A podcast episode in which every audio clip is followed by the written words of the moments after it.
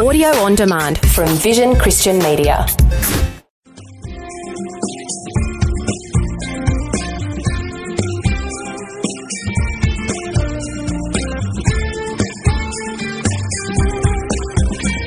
In John chapter 2, we get to witness the first miracle of Jesus.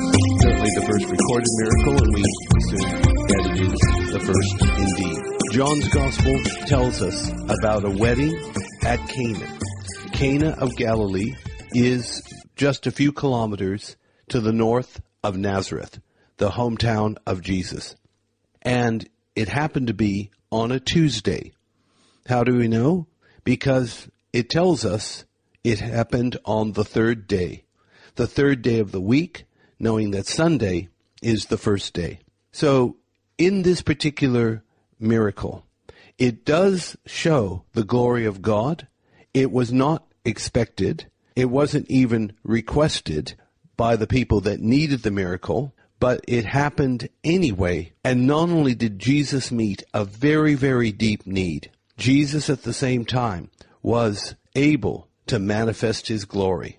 What we're going to learn about the miracles of Christ, indeed, the miracles that God performs even in the church time in the name of Christ, is not only for the benefit of the individual, it benefits the community, it's a sign to the world, and like all miracles, true miracles that is, it brings glory to God and the extension of his kingdom.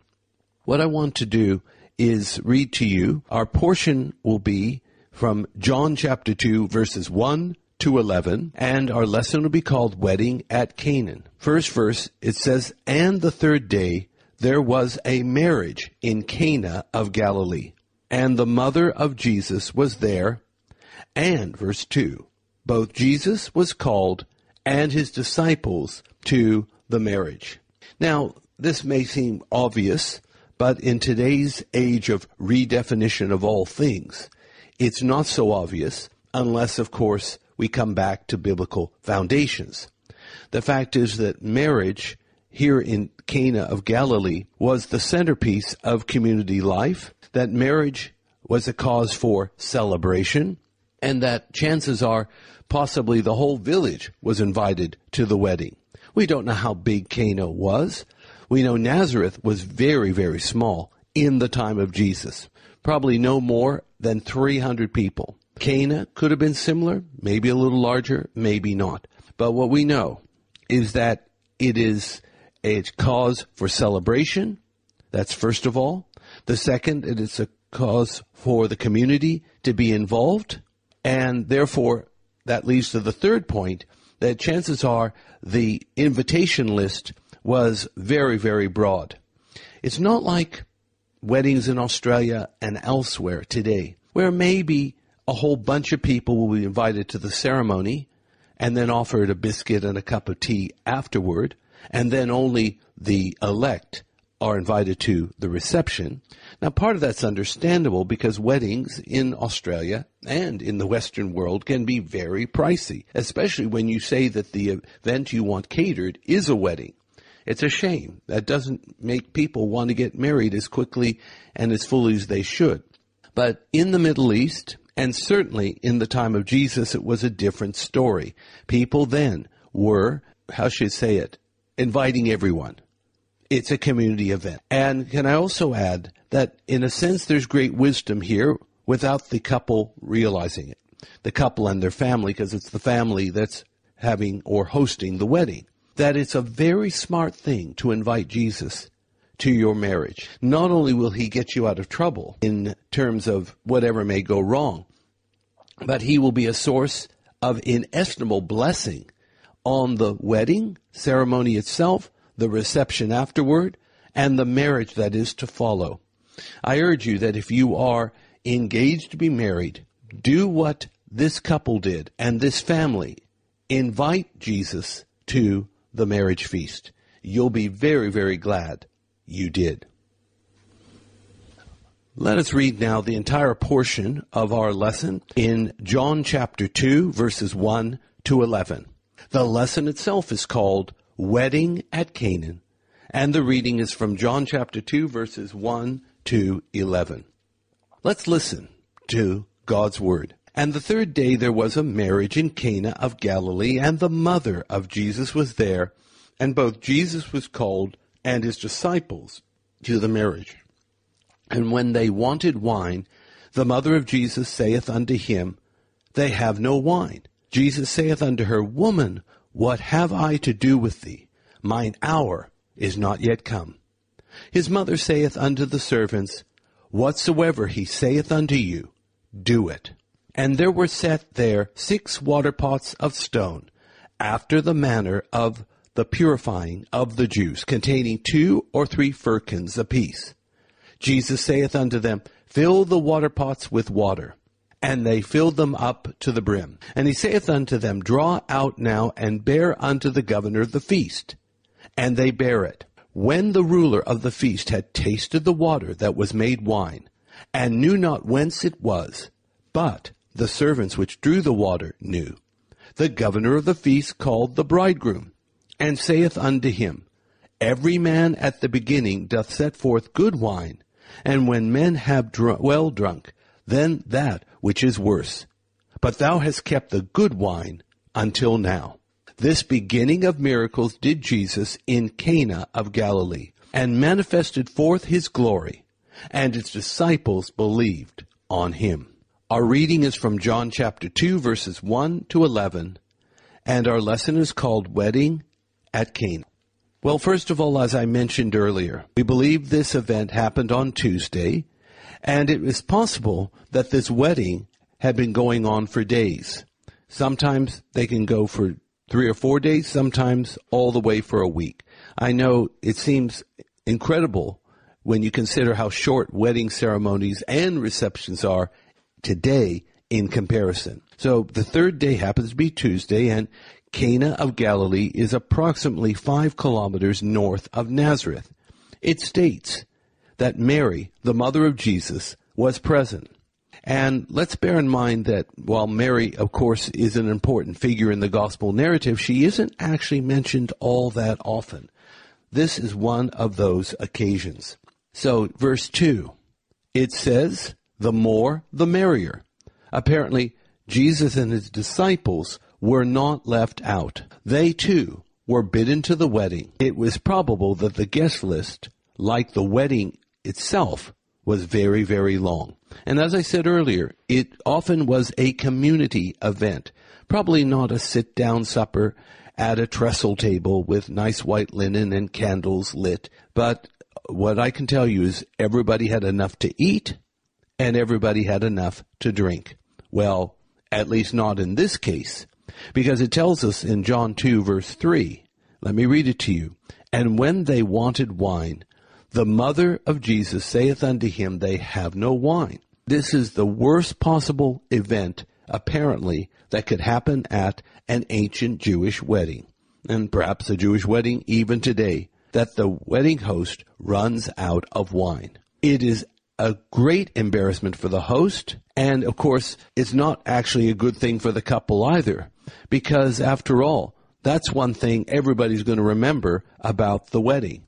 They're not going to w- worry or remember so much the lovely ceremony, the great sermon, the dress that the bride wore. If something goes terribly wrong with the feast, that's what's going to stick in their minds more than anything else, even if everything else was meet to perfection. So it was highly problematic.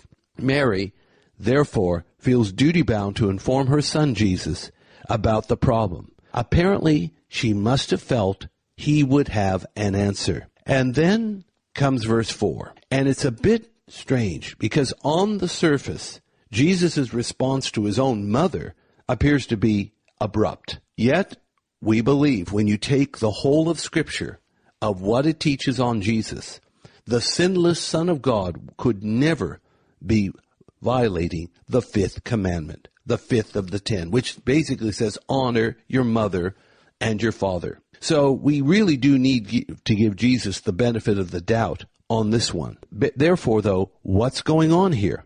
Why did he answer that way and say that his hour had not yet come? It is possible that Jesus was speaking prophetically. There would be a time when new wine would come, meaning the shed blood of Jesus for the remission of sins.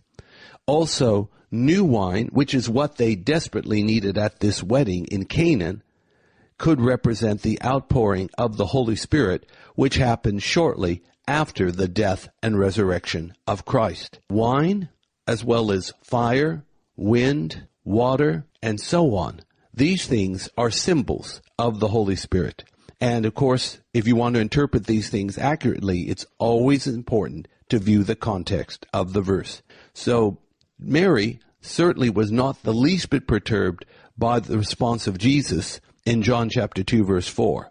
In fact, she gives incredibly sound advice. In verse 5, she says, Whatsoever he saith unto you, do it.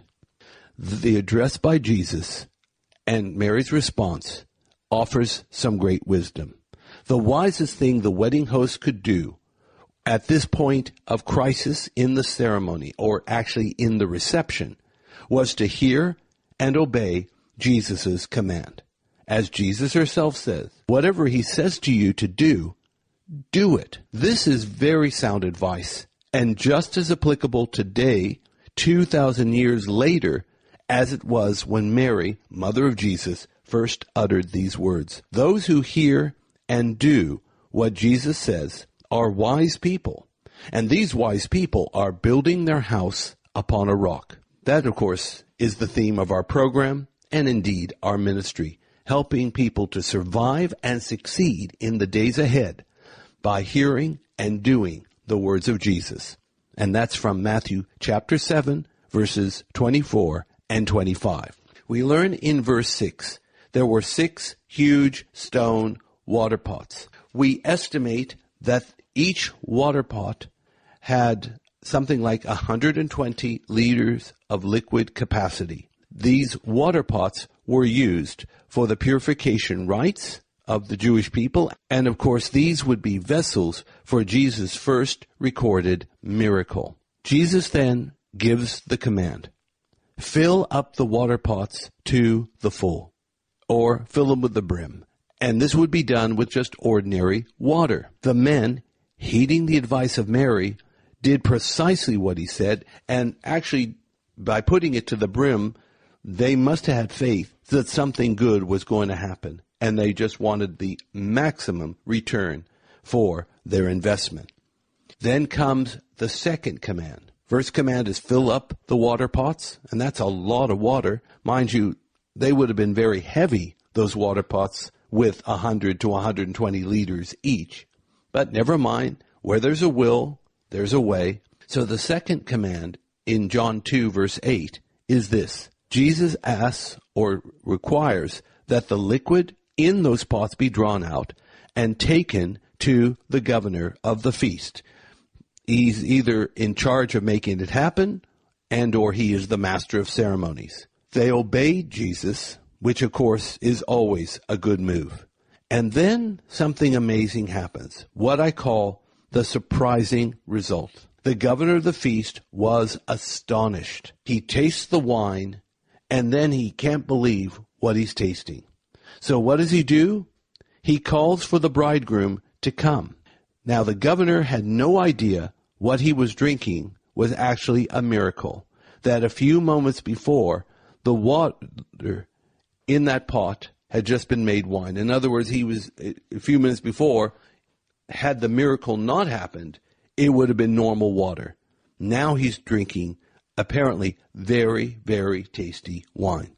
And then, verse 10 of John chapter 2. The governor of the feast presents a lecture to the bridegroom, almost as if I'm not sure he's complaining or correcting or commending, because what he's actually doing is explaining the normal protocol that happens at a wedding. And this is the protocol that normally you save the best wine for the first part of the wedding, and then afterward, you will give the lesser quality wine for those who need or, you know, just to fill the gap. But the governor comments that the bridegroom had saved the very, very best wine for last.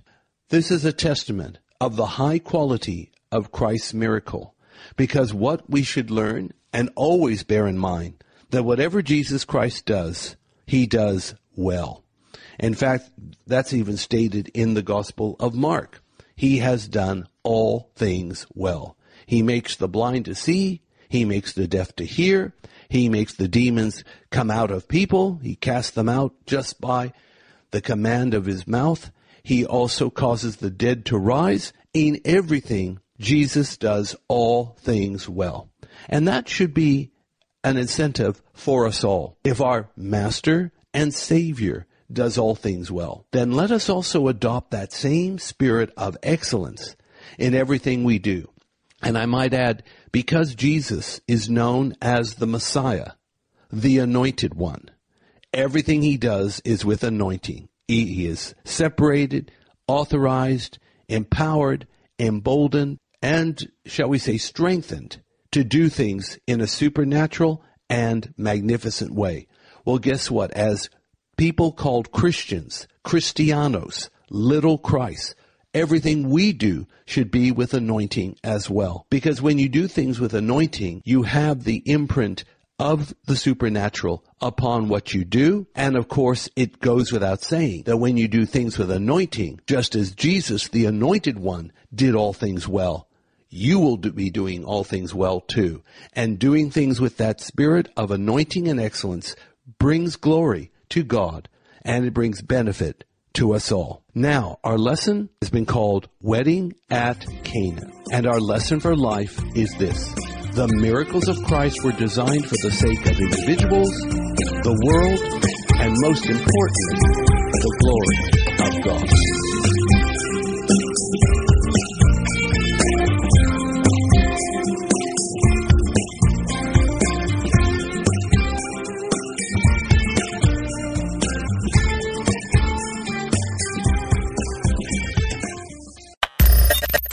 For taking time to listen to this audio on demand from Vision Christian Media.